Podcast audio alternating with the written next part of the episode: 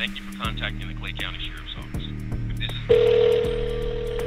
Thank you for calling the Walton County Clerk of Courts and County Comptroller's Office. Can I help you? Yes, I wanted to find out if you can check it to see if you have a record for me.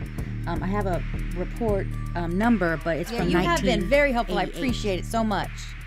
Oh, okay, no problem. You have a great day. You too. Okay, bye-bye. Hold on one second. Let me transfer you to my my desk, okay? Oh, sure, thank you. Hold on. I'm looking for a case number. I have a court document, and it says the one I'm looking for, which is assault, second-degree assault. It says that the court where it was Waterbury. Okay, what kind of records request? Police reports, old police reports. Oh, like a bunch of them? Well, I've got a couple cases I want to look at, but they'd be incident reports from, you know, 80s and 90s. The story I am about to tell you is true. It's about an abduction and murder that occurred in 1989 in Lake City, Florida.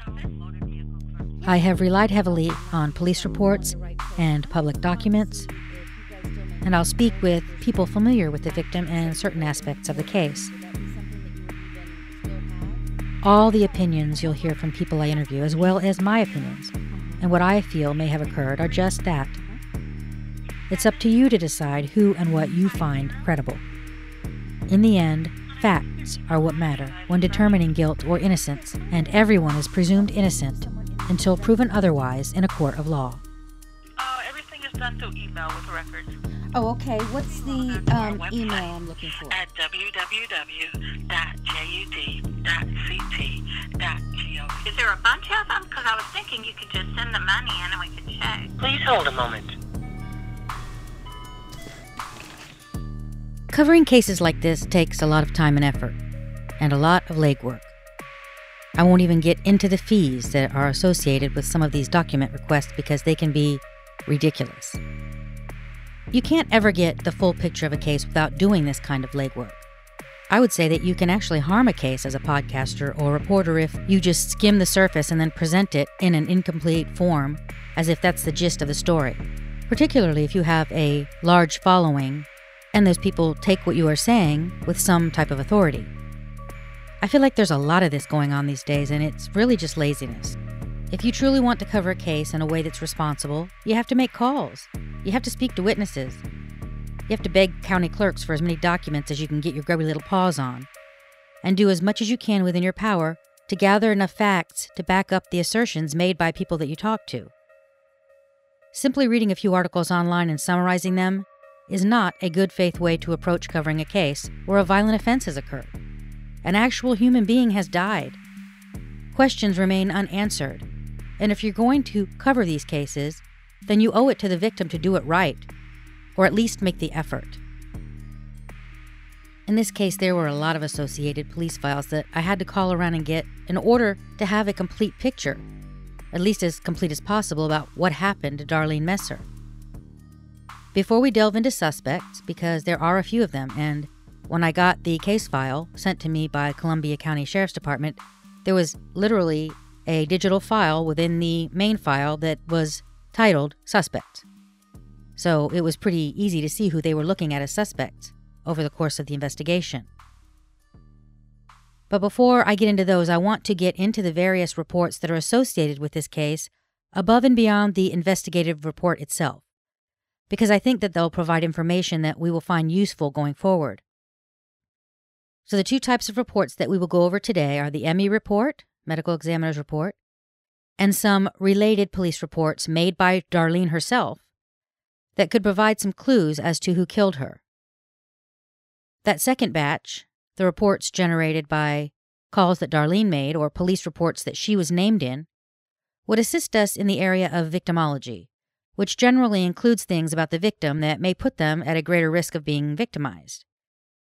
So let's start with the medical examiner's report. One thing we know for sure is that how someone was killed can tell us a great deal about who might have killed them. Unfortunately, when there's conflicting information about how someone was killed, well, that's going to create problems in identifying true suspects. The first thing you need to know about Darlene Messer's injuries is that there were a lot of them, and they were horrific. The death certificate lists craniocerebral injuries due to blunt head trauma as the cause of death, In a box marked "Describe how injury occurred," it says, quote, "apparently beaten about the head." Now we're going to set aside how a word like "apparently" probably shouldn't make its way into an official death certificate, because one hopes that we can be a bit more specific than "apparently" on the final record of note regarding someone's life. Now remember I told you that Darlene was found face down in the creek below the small bridge, with her hands and most of her arms under her body? Based on the report, I would describe her position this way. If you're standing at the side of the bridge that she's been thrown over and look straight down, her feet are closest to the bridge, while her head points away from the bridge. And according to the rough drawing in the report made by the investigator, her body is basically straight up and down or parallel with the creek that she's laying in. So if you're looking down, her head is at the top, her feet are at the bottom, as if she was standing on the top of the cement bridge railing and just fell straight forward and landed flat on her front. And again, her hands and most of her arms were beneath her body. Darlene was taken to the office of the medical examiner in Jacksonville, Florida, for her autopsy. She was found wearing the blue jeans and pullover turquoise shirt that her mother described her as having worn to work that day. But she was discovered wearing only one white sneaker and one earring in her left ear. The other earring and sneaker were missing. As far as I can see, neither were ever found, although we will hear a bit about an earring later in a witness transcript. The report also notes that Darlene was wearing beige pantyhose. None of these clothing items were described as having been torn or pulled down or in any way displaced, like you would expect to find, for example, in a sexually motivated crime. Now, I want to be clear, because that does not necessarily rule out sexual motivation, but the positioning of the clothing is informative nonetheless. Regarding her facial injuries, they are described alternately as total damage and total destruction. The initial ME report says that there was a bullet hole in the back of her neck, although none of the subsequent reports, including the death certificate, mention a gunshot at all. Now I'm going to go through and list everything that's noted on the rough drawings made by the medical examiner. She had a bruise on her left shoulder, incise wounds to both hands, more on her right than her left, and they are on both the palms and the back of both hands. 3 of the wounds on her right hand are described as through and through, meaning all the way through, and based on the markings in the picture, it appears that on both sides, the wounds on the palm directly relate to the injuries on its corresponding dorsum, meaning the surface of the hand opposite its palm. It looks like 4 in a row on the right hand dorsum, 3 of which went all the way through. There's only 1 on the left hand, which is on the left ring finger, nearer to the tip than the base, not the hand itself. And again, that injury being in the same location on the inside of the finger as its corresponding outside. The back of her head, which would have been facing up toward the top of the water line when she was found, has many deep lacerations from the mid-region to the neck. There are also deep lacerations to her face, which would have been facing down when she was found into the water. The lacerations to her face are deep enough to expose bone in multiple places. The notes regarding the injuries around her jaw and mouth say that the edges of the skin are partially eaten. There is a deep laceration above her left eye on her forehead on the left side, with underlying depressed skull fracture. Then a circular depressed skull fracture on the top of the head with radiating fractures. I hate that I have to be so specific about these injuries, but in this case I think it's necessary so that you'll understand the next piece of information that I'm going to share. Darlene was murdered in 1989, and I'm going to read you a supplemental report that was written in 1992, 3 years into the investigation. In 1992, this writer was working on another case involving Dr. William Maples at the University of Florida. Dr. Maples is a forensic anthropologist and is a very renowned expert in the field of identification, wounds, etc., around the world. During the time that we were together, I mentioned this case to Dr. Maples, and he requested to see the photographs. The case had originally been a Jacksonville medical examiner's case, and they stated that the wounds appeared to have been caused by a claw of a hammer or a blunt-type object, and that the wounds to the hand appeared to be 7 defensive knife wounds. Dr. Maples examined the photos and took measurements of the wound tracks, and examined the other wounds on the hands. Dr. Maples then told this writer that there were only 2 wounds on the entire body that were caused by homicidal means. These wounds consisted of 2 circular 1-inch holes. One of the wounds was at the top of the head, and the other to the base of the skull. Both of the wounds passed through the skull and entered the area of the brain, and either would have been sufficient to cause the victim's death. Dr. Maples advised that the other injuries, which entailed the tearing of the side of the jaw area, the other injuries on the head, and the injuries on the hand, were all caused after death by an alligator. I talked with the medical examiner about this opinion, and they agreed with Dr. Maples that this is most likely what happened. Signed, Sergeant Randy Roberts. Notice that nowhere in there were either of the circular holes described as gunshot wounds, despite the original ME report describing the one at the base of her skull as a bullet hole. The renowned expert described the 2 homicidal wounds as 2 circular 1-inch holes. Obviously, I was confused after I read this, so I hoped that I could speak with one of the detectives about it for clarification. Initially, the sergeant at the Columbia County Sheriff's Office who had gathered the records told me that a few of the original investigators still worked there, so I could probably talk to them. Later, I was informed that the Florida Department of Law Enforcement, or FDLE, was assisting this open investigation, and because of that, none of the investigators could give me an interview. He did answer a few of my initial questions, though, one regarding animal predation. Of that, he said, quote, "Some damage on the body was done by animals in the creek, but it was clearly a homicide, and she was killed with blunt force trauma." Again, no mention of a gunshot wound or a bullet hole. Blunt force trauma.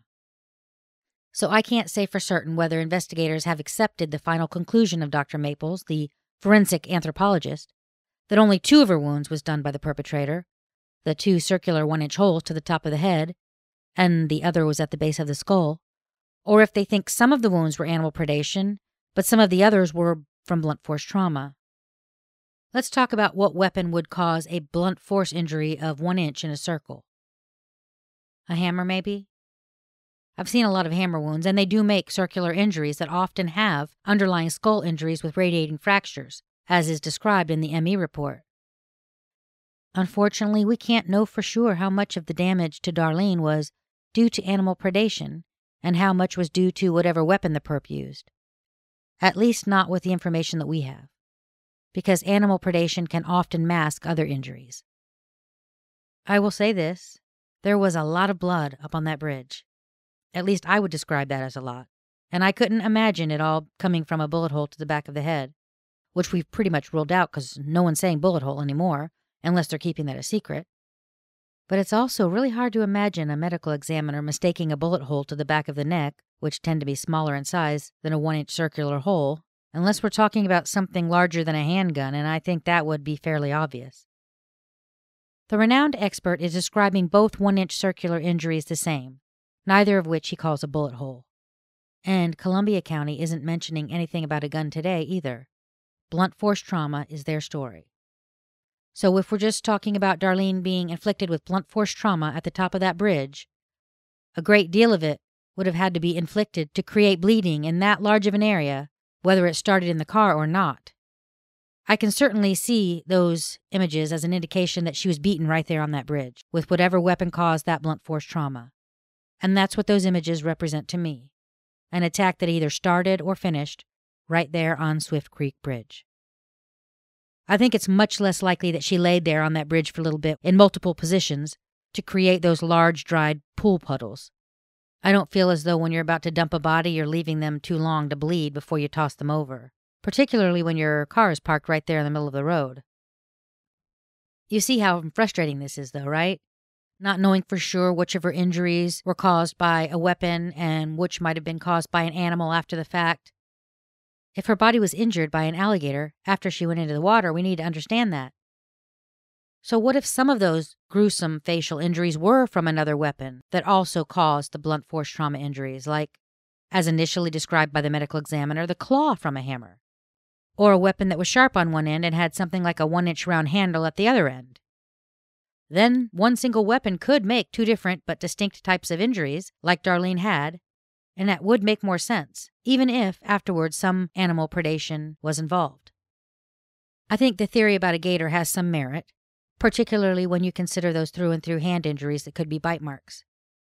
But then I keep going back to the position of the body, and I have a hard time with a gator leaving her in the position that she was in, with both of her hands underneath her after the gator has chewed on them. I suppose he could have chewed on her hands and then clamped onto her head and dragged her into a straight position, not very far, because where she fell was right down, straight down beneath the bridge, but anyway, I think you get what I'm trying to describe now, and it's awful to even have to think about it, and I don't think I need to go any further with this because you guys now have all the information you need to think it through based on her injuries and her position and your personal understanding of animal predation, specific to a gator and whatever else might be in a creek in the middle of a swampy Florida area. So you can decide how possible you think that is and how many of her wounds may or may not have been made in what way. What I'm trying to impress on you is that it's a whole different crime from a profiling perspective if you have a robbery abduction with a gunshot. Let's say she was robbed with a gun, they killed her with a gun, and then they dumped her body. Then it is if you have a robbery abduction and then a massive amount of blunt force trauma to her head and her face before she's thrown in the water. Then you add in the possibility of animal predation, and that kind of confuses it a little bit more. But the blunt force trauma, it's different from a gunshot in that it's often more personal, it's up close. But who robs a store with a hammer or some other handheld tool? Because if the perpetrator had a gun, and none of her wounds were due to a gunshot, why didn't they use the gun to kill her? And do you think Darlene would struggle against her attacker if they had a gun? I know I wouldn't. Someone pulls a gun on me, my hands are up and they can have whatever the hell they want. I'll throw in a few cartons of cigarettes and I'll walk all the beer they want out to the car for them. I'll carry it. Just please don't shoot me. But if someone comes at me with something other than a gun, I'm probably going to fight back because I have a fighting chance. What does all of this evidence at both scenes together tell us? Was this just a random burglary offense gone wrong, or was it something else? Are you starting to see how the confusion about injuries can muddy the already dark water we're treading when we're trying to decide what type of perpetrator we're looking for? Now you're going to have to excuse me because I'm about to toss a few more reports into that already muddy water. These reports would fall into the category of victimology. Items of interest and facts that police collect that better inform them of how or why a victim may have been high or low risk and what in their lives could have led to them becoming a victim. Now, this is not to blame the victim in any way. What victimology does is it gives law enforcement a starting point. It helps them better understand the person who has fallen victim. Things like what kind of job they do, their personality, things they may or may not have been predisposed to do, places they regularly went, people they hung out with. Are they shy or are they outgoing? Is their job risky or mundane? Anything that can be pulled together to help them better understand the victim and what could have contributed to their death. One of the first things police did, bright and early around 5 a.m. after Darlene was abducted, was pull up every police report that they had on their computer with her name associated. There were a few, and that alone is interesting to me. Let's try a little experiment. How many police reports are there out there with your name on them? If you were killed today, God forbid, and police began with all the reports where your name was mentioned, what would they have to go on? Were you ever a witness to a crime where a police report was written? Have you ever initiated a police report? Have you ever been named as a suspect in a police report? In Darlene's case, the first one we have is dated January 7th, 1988. This was a report that Darlene made when she worked at the Jiffy convenience store at 4486 State Road 218 in Middleburg. It was a report about a robbery, and this would have been 18 months before her murder. The report notes that Suspect 1 came into the store and went to the beer counter while Suspect 2 waited outside. Suspect 1 proceeded to grab 2 cases of beer and run back outside, handing one case to Suspect 2. Then they both hightailed it out of there toward a vehicle that was parked on the cross street that Darlene was unable to see. She was able to give a description of one of the suspects, approximately 15, white male, 5 foot 5 inches, 134 pounds, and dark hair. Now, they couldn't get any fingerprints because it was a high traffic area, which made it impossible to distinguish which prints would have been the suspects, so the case was closed due to lack of evidence. Other than the robbery of the beer that night, this report gives us a bit more information about Darlene. First, this is another convenience store she worked at before she worked at the Suwannee Swifty in Lake City. The store that she was abducted from is about an hour away from this Jiffy store in Middleburg, where the beer robbery took place. And that's because, according to the address on her driver's license, she lived in Middleburg at the time, 1751 Freedom Drive in Middleburg, to be exact. And that is also important because this wasn't the only job she had in Middleburg. In Middleburg, she also worked at the Oyster Shack, and according to someone else who worked there, so did two of the suspects in this case. Remember Robert and Roger, a.k.a. Rob and Charlie? I'm going to refer to them from now on as Rob and Charlie just to make it easier. But they're the two young men who had been arrested for suspicious activity 9 days before Darlene's murder, right there in her same store parking lot. Charlie's father stated that both young men had been at his home that night that Darlene was abducted, and they were all up together until about 12:30 p.m. There are quite a few more police reports associated with Rob and Charlie, and we'll get into those, along with the information on the other folks police treated as suspects, in a future episode. For now, I want you to focus on what police knew the day Darlene went missing, so that you'll understand what they knew and the order that they knew it. That's really important when you're going back to look at a decades-old case. Understanding what cops knew and when they knew it, rather than the pile of information that we have now, which was gleaned over a span of decades. So they've got this incident report showing that Darlene had called the cops on 9/9/1989 from the Suwannee Swifty store, and that's 9 days before the fateful night. Police get a call at 2:56 a.m. about two males acting suspiciously in her parking lot. Now, there's no interview with Darlene in this report or any further information or narrative about what caused her to call the police in the first place. Nowhere in the report does it note that Darlene knew these two males or whether she got a good look at them at all that night. In that regard, this report is lacking. That may not be because those items don't exist. It may just be that it wasn't included in what I was sent by law enforcement when I sent my FOIA request. You always have to presume that there's a possibility that there are documents that you do not have. What it does say, this report, is that an officer was dispatched, and when he arrived, he observed that Rob was, quote, working under the hood of a vehicle that he described as a red Pontiac Grand Prix, a two-door. Charlie was sitting inside the vehicle. Now, have I mentioned to you that he's a minor? Yeah, Charlie's a minor, driving around at 3 a.m. with what you'll now learn were multiple weapons in that car, both registered to his father. When the officer approached, he saw a shotgun in the passenger seat, and he noted that the breech was open and there was a round in the chamber. He immediately retrieved the weapon and unloaded it, and then asked Charlie to step out of the car. He got permission to search the vehicle, which he was told was Charlie's mother's. The report notes that in the car, the officer found less than 20 grams of marijuana in the glove box, a .25 caliber automatic pistol under the driver's seat, and open containers of Budweiser beer. He described as being able to smell the odor of alcohol on Charlie, and also mentioned that after cuffing Rob behind his back, the 22-year-old slipped his cuffs in front of his body. Both were arrested and transported to jail. It was noted in the report that Rob already had an outstanding warrant out of Putnam County at the time. Now I want to direct your attention to what I think is the most chilling line in the entire report. It reads, quote, both defendants were intoxicated and refused to talk to this writer.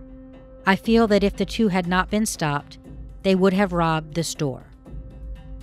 So this is the arresting officer basically saying that he was pretty sure those boys were about to rob the store, and Darlene's spidey sense was right on track, whatever it was that compelled her to call them in the first place. Later, when investigators on Darlene's murder case contacted the arresting officer regarding this incident and asked him what he remembered about the vehicle, he said that it was maroon, rusted out, and had something weird about the roof. He remembered it being a Grand Prix. The homicide investigator noted in the report, quote, "This description is very close to the description given by the witness who saw the suspect vehicle coming into the parking lot at the Suwannee Swifty approximately 3 to 4 minutes before the alarm went off."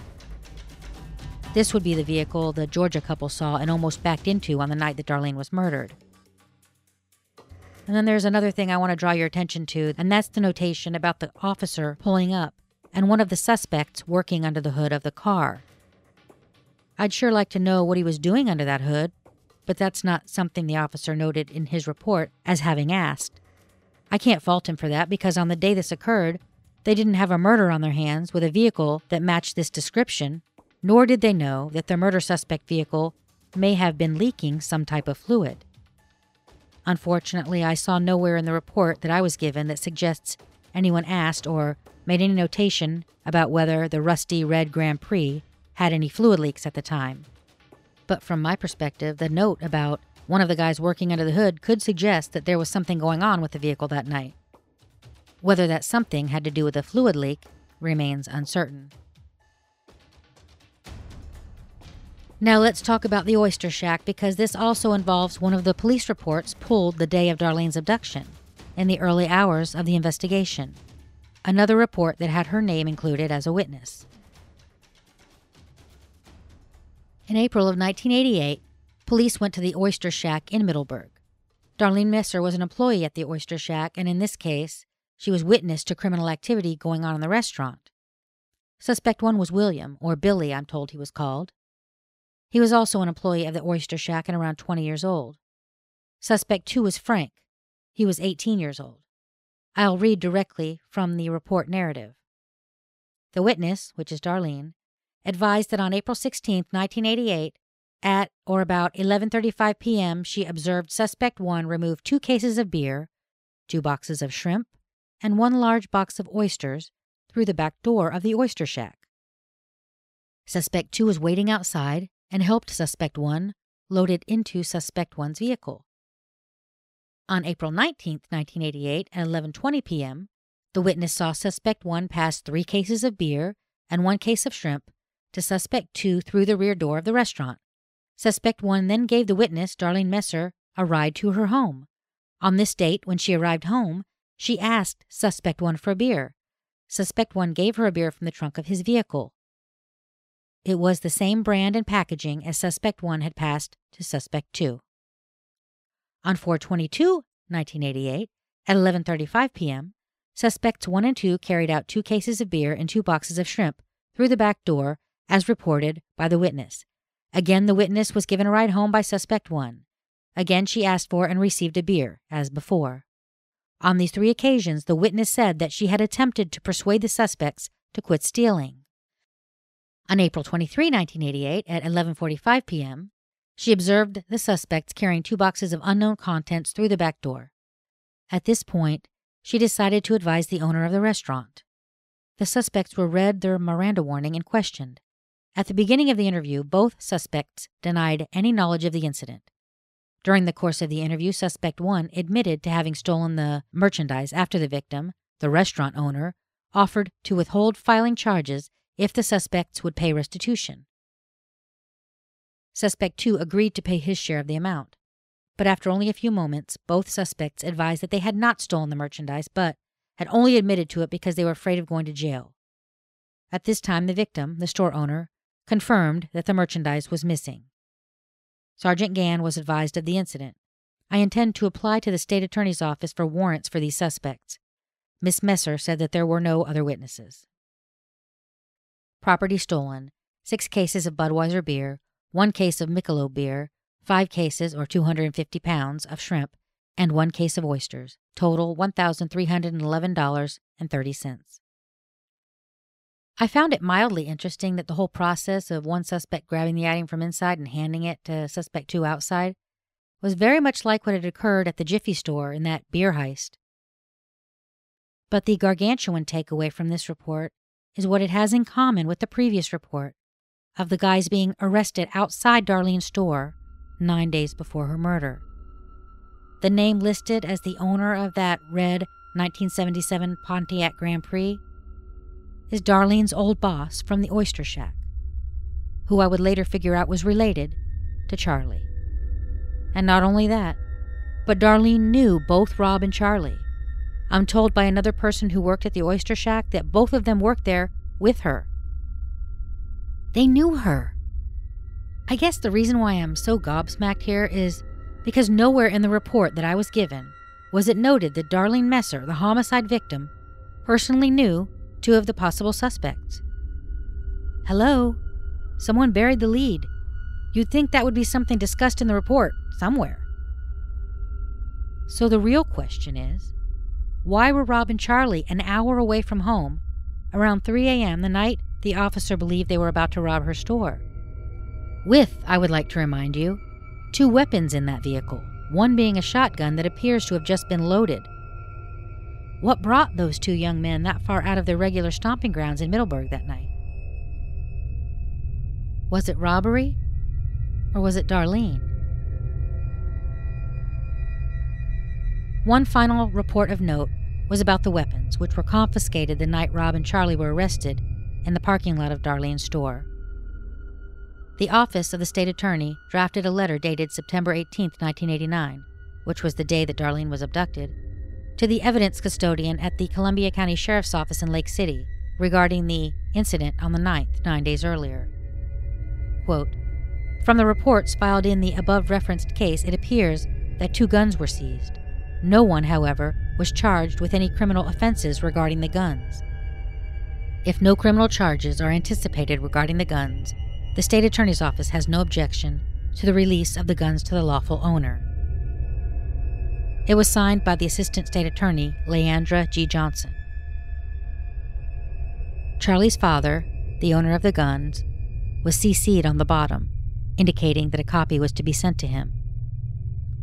2 days later, on the 20th at 5:15 p.m., a little less than 2 hours before the state trooper was flagged down by the men who found Darlene's body, Charlie's father picked up the guns. So one thing is certain, as far as those guns, Rob and Charlie had no access to them on the night Darlene was murdered, because they'd been confiscated 9 days earlier. If those 2 were involved and they planned to rob her store that night and abduct Darlene, they would need other weapons to do so. Stay tuned.